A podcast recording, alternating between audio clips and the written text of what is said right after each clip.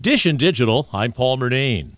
Smart deadbolts are becoming a popular addition to the smart home.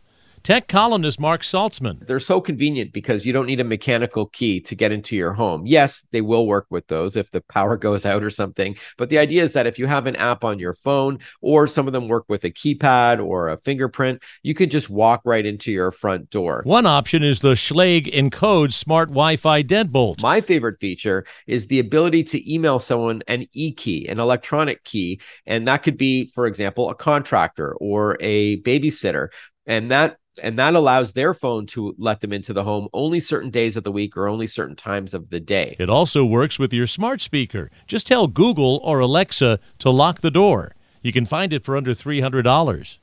Dish and Digital, I'm Paul Murnane. And there's more at WCBS880.com slash Dish and Digital.